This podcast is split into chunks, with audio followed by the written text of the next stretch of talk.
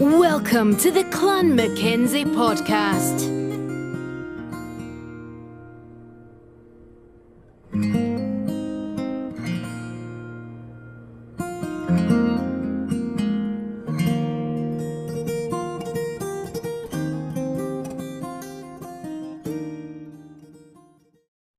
Glad to have you with us again for the Clan McKenzie podcast. We're very happy this week. We've got with us Stuart McKenzie, and he's coming to us from Scotland. Welcome, Stuart. Thank you very much. Lovely to be with you. So we've heard a little bit of, from you in the past. Um, you know, uh, in the news, there's been a lot of talk about the things going on in the U- in uh, Ukraine, and with regards to the Russian invasion and your name has been one that's been floated out there in, in different interviews because you were affected uh, very much so by this invasion. Yes, I think I think also uh, I've, uh, because I've been living there 28 years. Um, I'm, I'm one of the oldest sort of expats, certainly Scottish uh, or or UK based expats in uh, in Ukraine.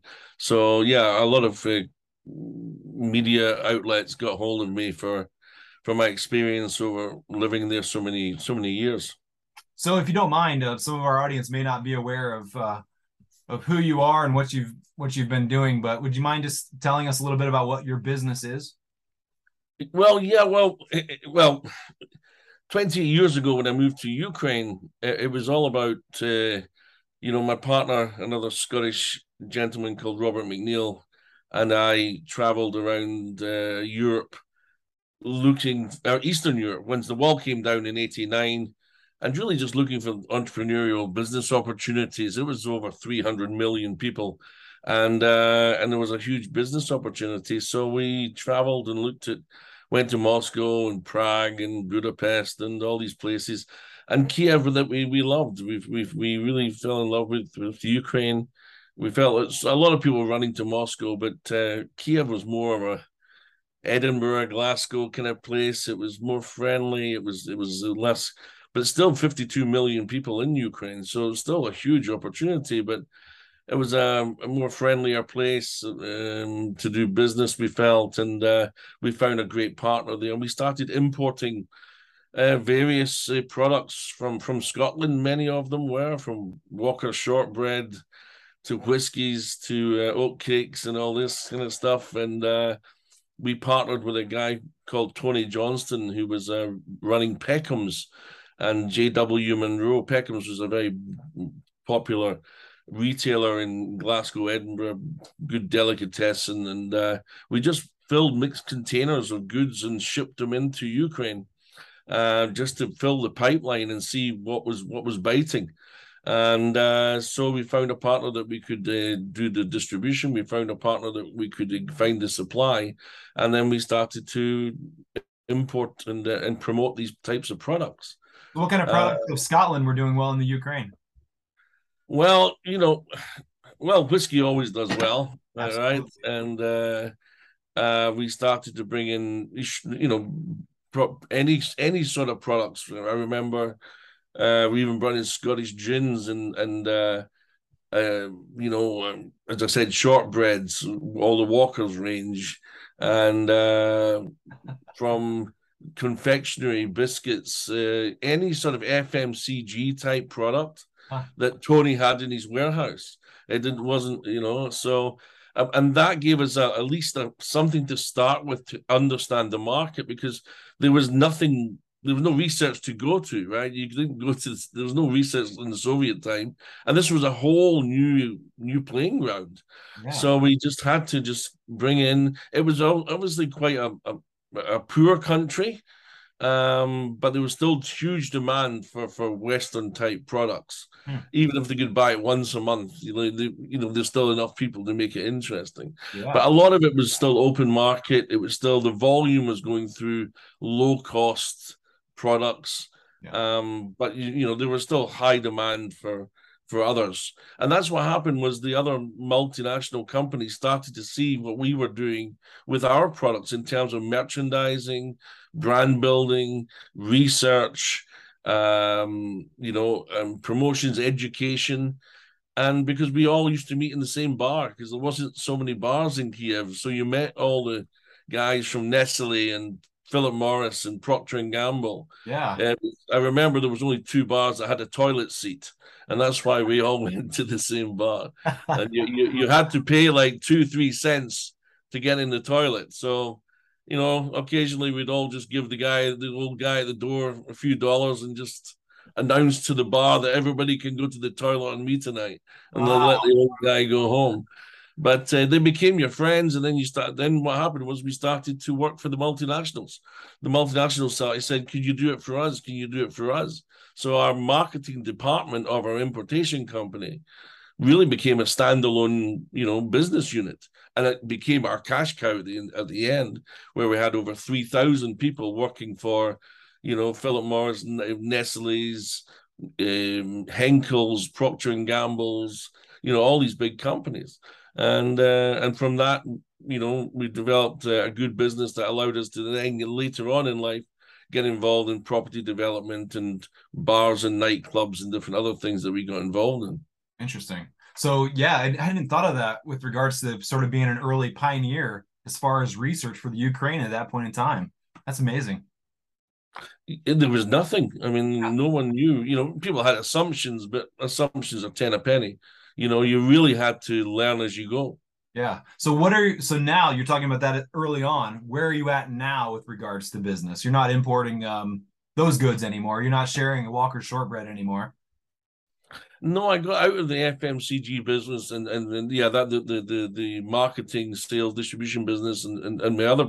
I actually sold everything to my partner about three years ago. Okay. The, the same partner, Robert, still my very very dear friend cool. because I wanted to change and I wanted to to do something a bit different. And I went, I found the, the hemp cannabis industry, and someone really explained it to me. Actually, what it was really all about, and I I was fascinated with it, and I decided this is what I wanted to do for the rest of my life. It was a thing that would take me international. It was a thing that it was pioneering. It was uh, great for the planet. It was uh, ticking all the boxes about where the future is going and then none of the big multinationals were in this space yet. So there was a great chance of building a brand and building companies. So yeah, that, that's when I uh, six years ago started to get involved in in cannabis, hemp, marijuana, and of course I laughed as soon as the guy told me first time, as many people did six seven years ago. Um, but now people don't laugh. Now people are, are understanding a bit more, especially in the states you guys and, and Europe, but, you know, a bit less, but still people are, are not thinking all the time of hippies and, and smoking joints. They understand that uh, there's a medicinal and, and, but there's also a, a very huge area of uh, industrial uses that we can use it for clothes or superfoods yeah. or carbons or bioplastics, etc. It's the most resourceful plant in the world, yeah. and so that's what fascinated me about it, and uh, and got me involved. I started in the CBD business part of the of the plant. One, it was an easier entrance. It was a you know a bit more you know, cost effective to get into it, and uh, but it was still a huge market. And that so six years ago, I actually moved to Florida, and I started to import CBD into America, hmm. and uh, that went very well. I sold all the CBD there, and then immediately opened up two facilities one in California and one in uh, one THC facility in California and a CBD facility in Poland.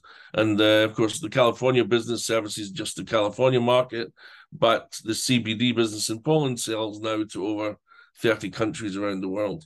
And what's the name of that company? It's a company called Reakiro. Ria Keto, we wanted to change the world. We want to change the world. We want to change the world. We want to speak to the world. If we're going to speak to the people and educate people, we need to speak to them in a common language. The common language of the world, if you know, if you remember, is Esperanto. Esperanto is the language of the world. So Reakiro means recovery, renew, reborn, rejuvenate.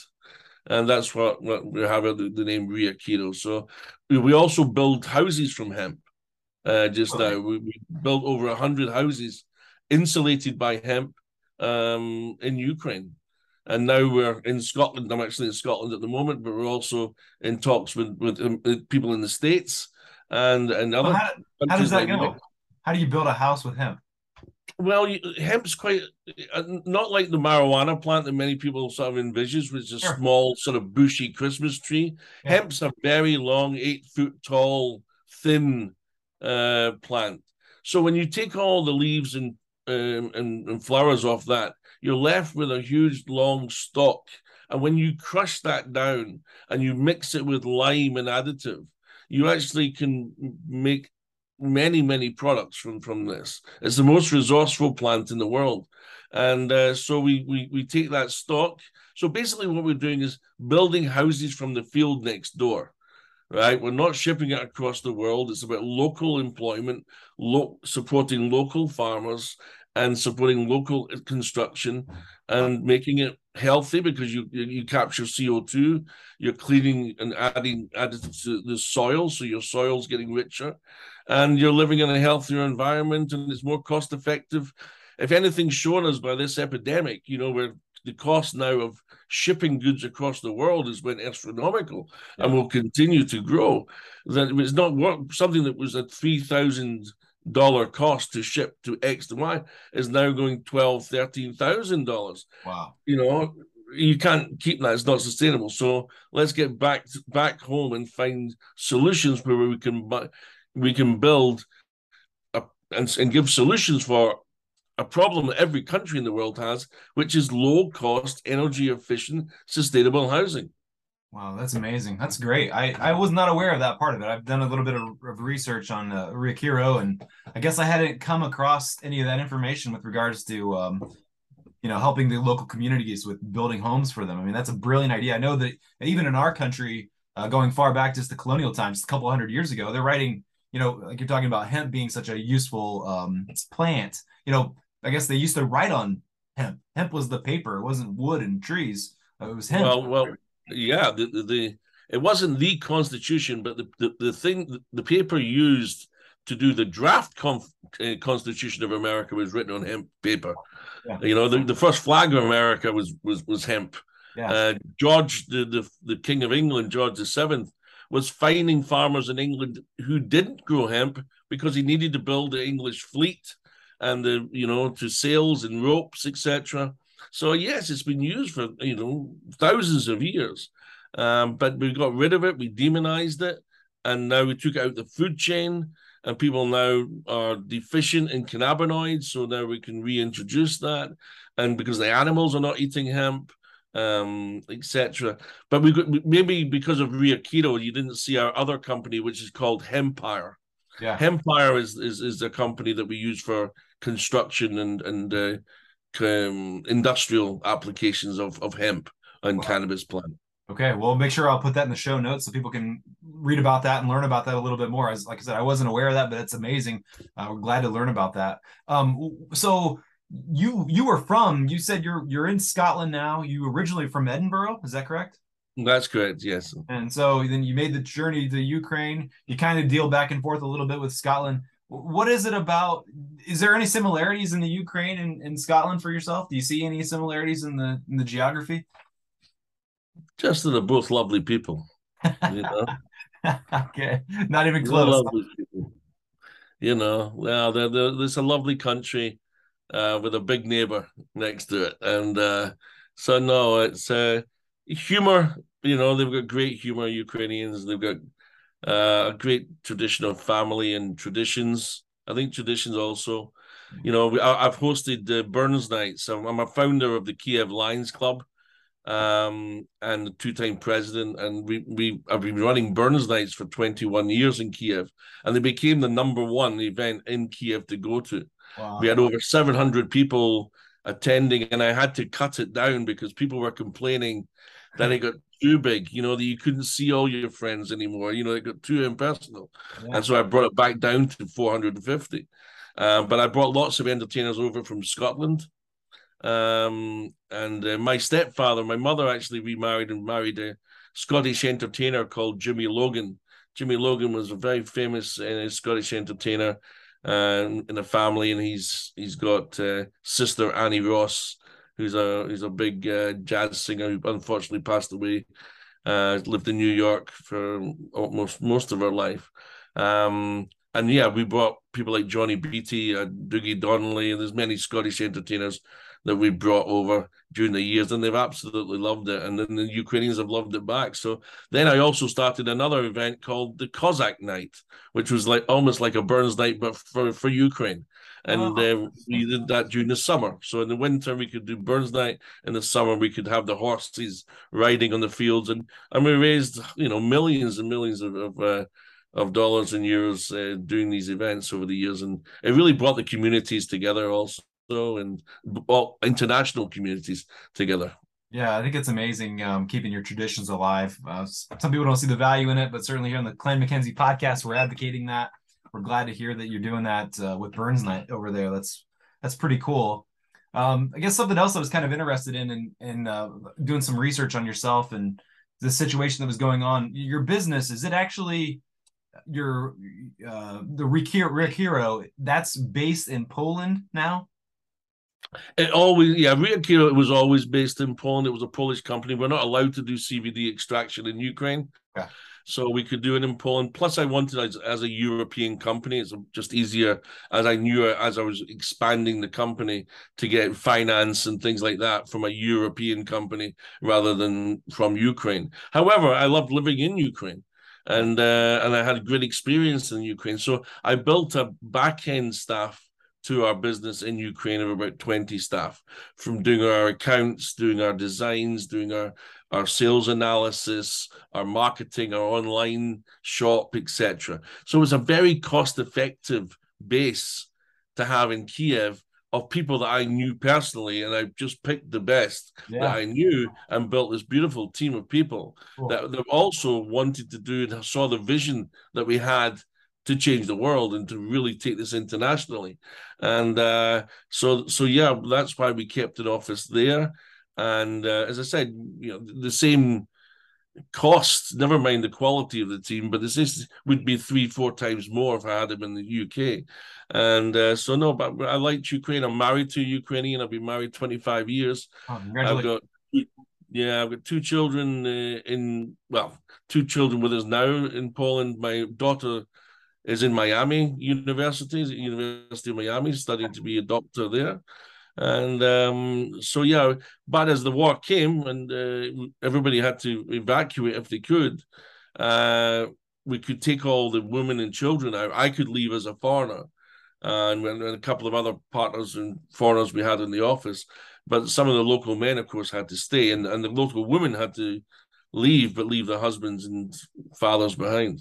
Yeah, I was listening to one particular interview. I think it was about five months ago, and it was your goal at the time to stay as long as you could. You had packed the car up, and you guys were like, "We can't leave. We're gonna stay." And yeah, changed yeah. kind of quickly, didn't they? Well, we we agreed we would stay. We everybody know you know who who wants to leave, you know, and and uh, before, you know. Uh, there's so many things that goes through your head the months and months before that you know you hear the sound of a bomb um, but my wife and I decided, okay, we wouldn't leave unless the lives of the children, unless the children's lives were under threat, then that would be the time to leave. And I think most people took that decision. That's why immediately after we just saw this tsunami of refugees that were all women and children. Well, they were all men, women, and children. And then after 24 hours, you know, they stopped letting men out the border. Mm. And it was women and women and children only and um, so yeah, a lot of people took this, or at least at least went to safer locations and in quieter villages or you know mountain areas of the country. Yeah, you know. Are you still keeping up? You, I assume you still have family and friends over there. How are things going in Kiev right now? It's kind of interesting, at least over here. Um, it seems like we had news every day on all the programs. There's updates, all this stuff, and then it's just slowly it's kind of it's not gotten quiet. You can still find stuff, but it's not as prominent in the news uh, in the United States. And and, and also in the UK, I've been in the UK for the last couple of weeks, everybody's saying the same thing, and of course I can see it. I mean, my, my news sort of channels take me to the Ukrainian news because I'm subscribed to so many things. Um, but certainly, yeah, you're absolutely right. The ordinary guy going just sitting down in the evening, putting on the local news, is not seeing it so much. Um, and you know, I can understand that. You don't want to see the same news every day and depressing and killing every day. I get that, and and um, but but but st- but things are, are still as desperate and, as, as they ever were. You know, it's still a very intensive fighting there. Um, living, I think your specific question was of Kiev. Yeah. You know, three quarters of the people have moved back there. Um, oh, they? People, yeah. Um, oh, wow. Um, but but but the the the twenty five percent missing are, are, women and children. You know, there's a lot of women women with children, I would say, right? Yeah. There's some women there, but maybe they've got no children or the children are growing up. So you're seeing that's what you're missing. You're not seeing children anywhere or, or young, you know, mothers anywhere. And it, someone described it like, well, it's like seeing it's like seeing your city but in black and white. You know, it's a it's, it's the same, but it's very different. And there's not people, you know, doing business. There's very little. There's who, who's investing? No one's investing right now. No one's saying, right, let's build. You know, it's a different type of. People are trying. The cafes are trying, but you know, you, you need the whole economy to to to lift up.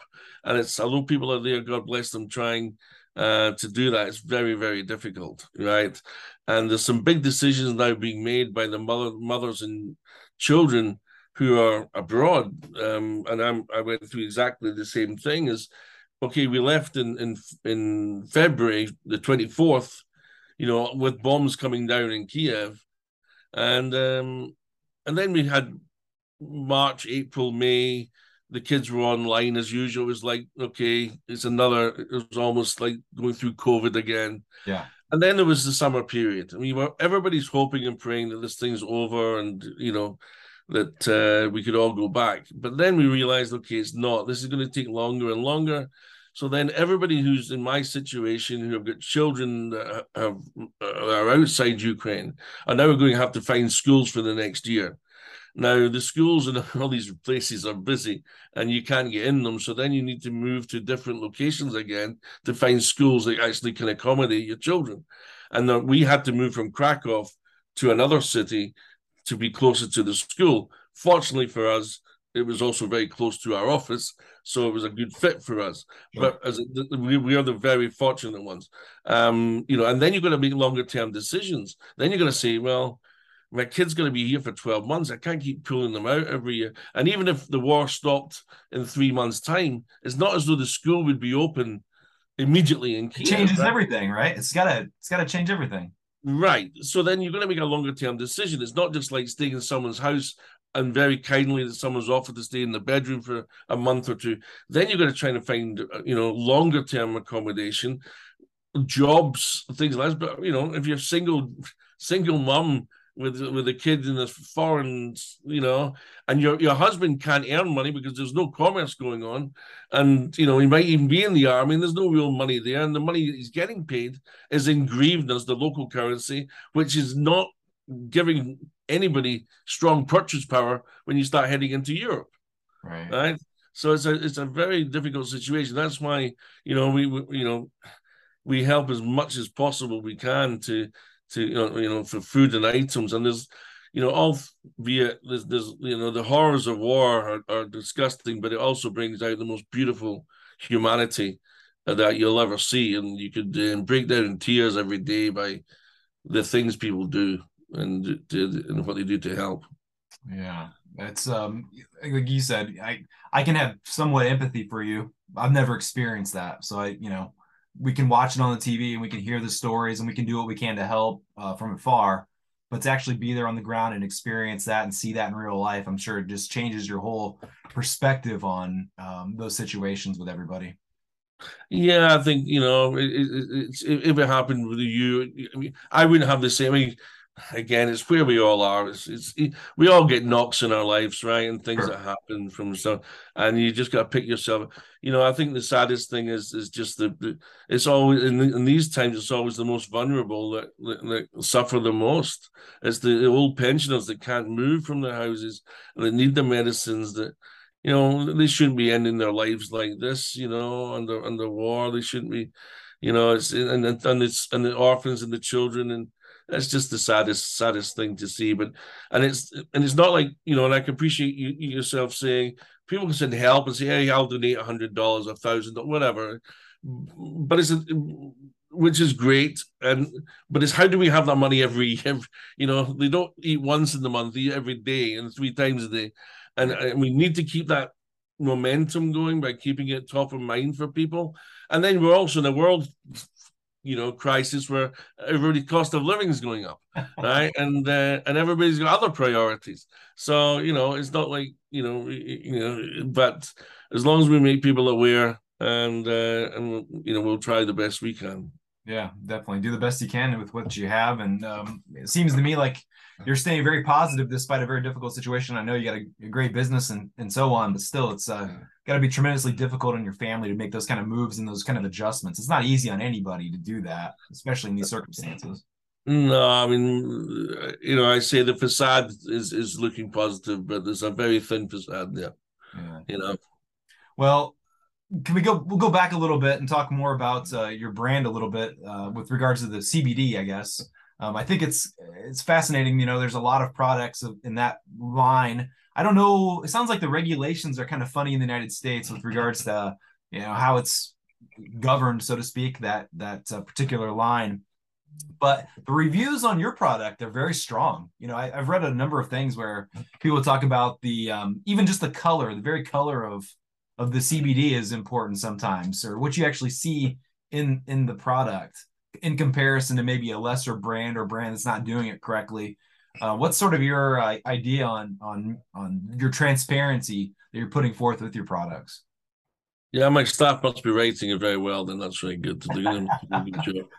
good. Uh, no, but uh, yeah, I, one of the reasons I I love the business, and I think getting into the business for the right reasons is to is to help people. Right, is to have that these letters coming back saying thank you very much. Uh, I I've never slept so well in 20 years, and you know things like this, and and just you know, and much much bigger items from cancers all the way to, you know, um, you know, uh, many different diseases that people have written, and and you sleep very well at night, and you, and it gives everybody enthusiasm about going going forward and developing new products and and just trying to get better and better.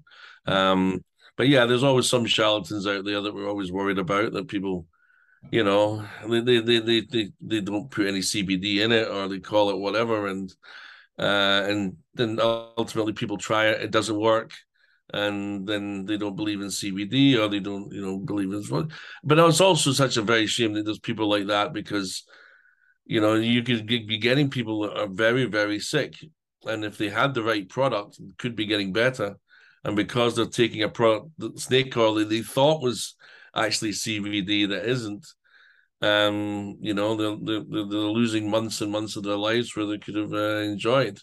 So it's a very serious issue that you get like that. Now that's why we need some regulation, right? That's why you know we should we, we should stop that, um, and that's why building a brand, being transparent, education, saying, well, if you're going to buy CBD, make sure that you do the, see the reviews or that you can see you know what's in the product by different codes and you can see this the, the certificates of analysis and you've done all that.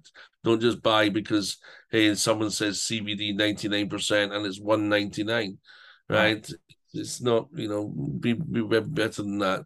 And um but when you get it right and you that's that's how ultimately you build a brand it's not i can't build a brand right i can't what happens is the consumer builds the brand for me. The consumer will buy from me. The consumer will tell me what they think. Right? The consumer will tell me. I might tell them what I, I might put out there what I want or or what I would like to think, but ultimately, the consumer is going to review it and say the realities, and they'll they'll tell me, um, you know, what my brand is all about to them, right? What it means for them.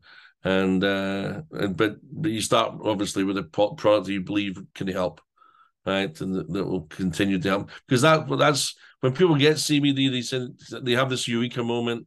Oh, it works for me. Oh, I'm going to give it to my uncle or my brother or my sister, and someone gives it next door. That's why it's a multi-billion-dollar business, not because you know Henkel or Procter or somebody has spent tens of millions of dollars advertising it. It's not. It's, it's small, small companies right. that have uh, given it from grassroots up, and because it's worked, right? And, and if, if it didn't work, there wouldn't be an industry right now, right? It just wouldn't be.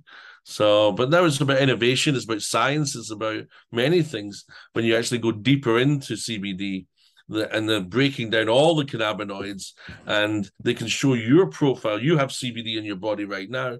You got cannabinoids in your body. That's why CBD is good because it's not a foreign sub object to you. So side effects are virtually zero, if zero. So, um, but they can do individual profiles on you to to give you maximum, uh, you know, effect and help. See, that's I guess I'll have to do some more research into that myself. I'm not I'm not aware of all those details that you're bringing out, but I do know that um, I've had ex- an experience like you were talking about with regards to uh, handing off to somebody uh, a product that I thought was going to be better than what it was, and the effects were zero, and they just wrote it off at that point. So again, it's the importance of getting some getting something that's of good quality that they're able to see that there's a benefit actually to it. And it's an old old benefit. It's like you said before it's this, is an old product. People are sick of taking medicine and it's going to mess up your stomach or make you sick give you some other side effect when you can have something natural that's going to take care of you. Well that's ultimately i mean the, the opioid epidemic that's going through is just discuss you know you go in because you're you're you're depressed and then you take a pill and you go overweight then you need this, this tablet then you need that tablet then you need then you get obese then you need this. And it just goes on like this. It's a pill culture. And uh, this is where at least with cbd because you have an endocannabinoid system it's not a foreign so you don't have any side effects. Fascinating. Right? that's what's nice right? Yeah. and um and and yeah. So that's why it's continued to grow Fascinating. Well, that's great. I appreciate you being on here. Let's uh as we sort of wind down here. Um, this is sort of a this is I'm an American, but it's sort of a Scottish podcast, and we talk about all things and Mackenzie particularly, and you're a Mackenzie. I've seen some pictures where you're wearing a Mackenzie scarf or uh, some kind of a, a, hoodie or something like that. Uh, are you a kilt man? Oh, 100%. All right. So what's your what's I, your I, think, I think I've got six kilts. Six kilts. Okay. So what's your tartan? What do you like to wear? Are you a modern? You're a weathered? You're a ancient? I've got several kilts. I've got from black to the evening dress to the night, uh, to the black night watch or what it's called, to the Mackenzie traditional, Mackenzie evening. Um, I've got quite a few because over the 21 years of doing Burns nights, yeah, uh, I've done. I've, I've, there's actually now a Ukrainian Scottish tartan. Oh, uh, they've just uh, just just patented. So uh, I'll, I'll probably get you one did this. Those. You did this. No, I you know I did it myself a long time ago. I just didn't bother patenting it. Okay. Because we did a Ukrainian evening, and I, I got someone to make one, but this one now is is, is been patented as the Scottish Ukrainian tartan. But uh, so I'll probably get one of those next as well. But no, I'm definitely wearing kilts. I, I wear, yeah, I do put them on as much as uh, as the evenings uh, and occasions allow. All right, very cool. You probably stand out there in Ukraine or in uh, Poland when you're walking in your in your Highland gear. Yeah, you know, it brings a smile to everybody's face. Everybody's very, very positive. Very. I'm also putting my friends non-Scots in kilts, and uh, they love it. You know, I'm, I'm very much into. Oh, you know, people saying you can't wear a kilt if you're not Scottish. I'm very much the opposite. Get yourself in a kilt, get yourself out there, and enjoy yourself. Absolutely. And, uh, and when they do, it's it's something that they remember all their lives, and they have nothing but a good time. And uh, yeah, there's you know you get lots of good photographs and memories from that, you know. So yeah. so no, definitely it's uh it's a it's a great it's a great you know tradition that Scotland's got that uh that they should be proud of and uh yeah and people love around the world. Cool. All right. So what's what's in your decanter? We talked a little bit about uh you importing and exporting a little bit of some whiskey. What's in your decanter now? What do you like? My decanter's always empty. If the bottle's it's always gone. I think the yeah, you don't. Whiskey's there to, to be drunk, not to be shown, right? Very good, very good. So, uh, yeah, you know, I don't, I don't. Uh, but you know, there's there's some great whiskies. Uh, I always get asked this. It's a big question being Scottish, of course. What's the best whiskey there is, and uh, and stuff. And should you put water in your whiskey or ice in your whiskey and all this kind of stuff? Mm-hmm. Uh, something I get asked a lot. And I go to different whiskey connoisseurs evenings and things like this, and put the kilt on and bring some haggis along and toast all the right. haggis and do some other stuff, you know. Yeah. And uh, but yeah, you know, I always say the best whiskey is the one that you're going to buy me next because that's going to be even more sweet to the taste. I was All trying right. to be a mean Scotsman, you know, and uh, a tight Scotsman. But uh, yeah, listen, the whiskey's. I, I I heard anyway from the from the even the guys in the whiskey industry they're, they're even split how you should drink whiskey, whether it should be with ice or no ice or with water or no water.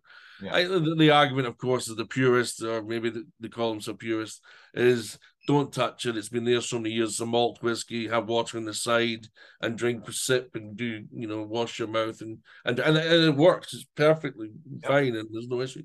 However, there is also the guy saying, "Listen, if you like ice in it, put ice in it, and you drink it the way you like to drink it." Yeah. You know, and why would you drink it if you don't like it that way? you know, it's probably just less sales. It's probably more yeah. sales managers that believe in that than maybe the purists. Yeah, if you want to drink it wrong, go ahead. Yeah. oh yeah, I mean, but you know, yeah, but I mean, I mean, put a twenty-five year old malt and put ice in it, right? That's just if you listen, if you can afford it that way, then then, then go for it and be you know crazy. But uh, you know, there's there'll be different whiskeys you would you would do that with. Yeah, so I was at the, uh, whiskey distillery there. It was the oldest in Scotland, oldest working distillery in Scotland, and so you're always buying buying uh, gifts when you come back, and uh, it's always a, a great gift to, to to give to anybody around the world. In fact, you know there was a there was a, a story I'll tell you quickly, and um, it was it was Jimmy Logan who was my stepfather, who had had uh, he was a comedian entertainer in Scotland, and he he went to see his relatives in France every year, and he always used to bring some whiskey. But the French, they were French people, but they said, Jimmy, when you bring the whiskey, our water is very, you know, minerally. It doesn't go well with the whiskey. Could you bring some some Scottish water with you next time you come over? So the next year, he brought water with him, and they went, "Oh my God, it's so much better with the clean water and stuff like this." And they said, "This is great." So Jimmy went to the bank and said, "Hey," and this was going back seventies, right before anybody bottled water. Okay.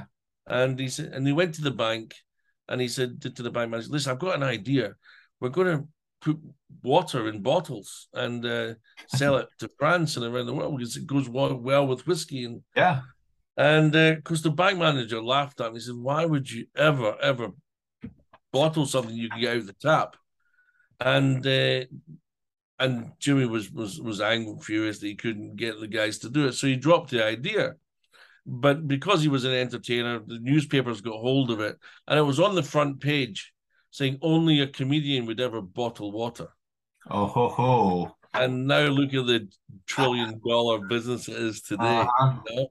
But uh, that was all because some French guy said about the whiskey and the water complementing each other. Yeah. And um, but yeah, fascinating to that story. Um, not very long ago, there was a company that came out that started bottling water from Loch Ness, and it was called Loch Ness water.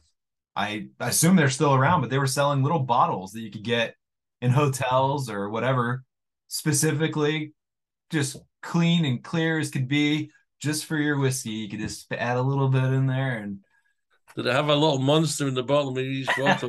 well, they said it's the water that Nessie maybe maybe swam in. so well, he also pees in it as well, right? So uh, well, that's a good balance. Market, you market it the way you want to.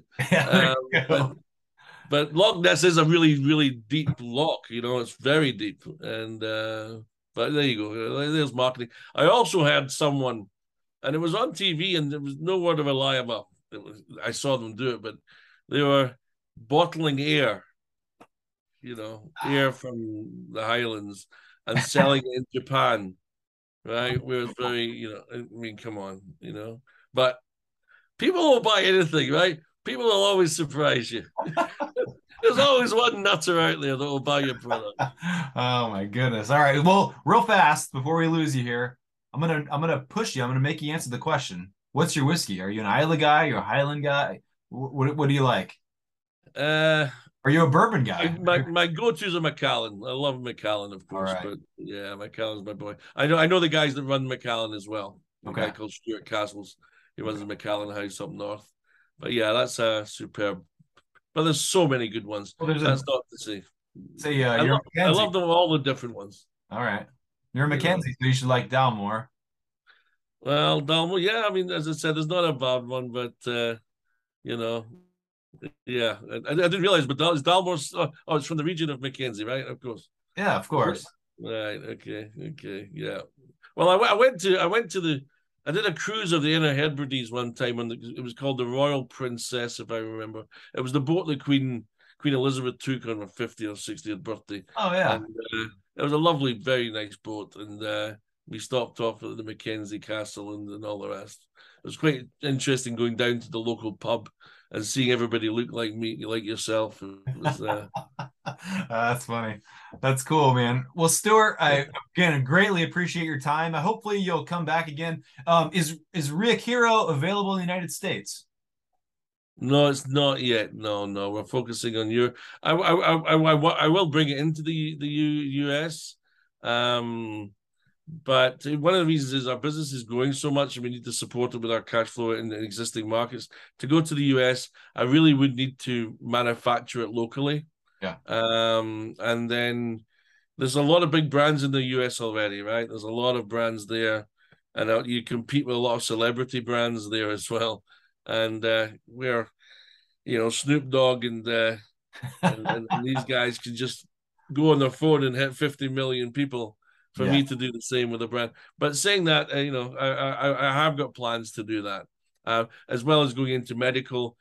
We're definitely bringing our houses and, and insulation uh, business there. We're in talks just now uh, within Washington about doing the Washington State to do start that, and then we want to roll them through America, whereby you put hemp industrial units in all different states. We've been to Alaska. I've been to uh, well, we had the inquiries and just signed an agreement with uh, Hawaii. You know where this the shipping of, of building materials into Hawaii is just extraordinarily high. So why why not grow it locally and use everything locally, and it, it gets people in local affordable housing. So there's some great plans we have, and uh, I'm in, I'm in the states a lot, and uh, yeah, I love the states, and uh, I love traveling through. there. got a lot of good friends, so I look forward to continuing business there. Fantastic. Well, thank you very much for joining the the Clan McKenzie podcast, and hopefully you'll come back another time and uh, we can have a further discussion on whiskey and what Nessie has done to the water or not done to the water. Right, I recommend that we put ten whiskeys up and we drink one each, and we carry on until the tenth, and the interview finishes. Ah, that sounds that sounds great. I'm in. Count me in. I did that at the golf course. I don't recommend the one shot per hole. It gets very messy on the tenth. I'll bet so. All right, Stuart McKenzie, thanks again. Thanks, my pleasure.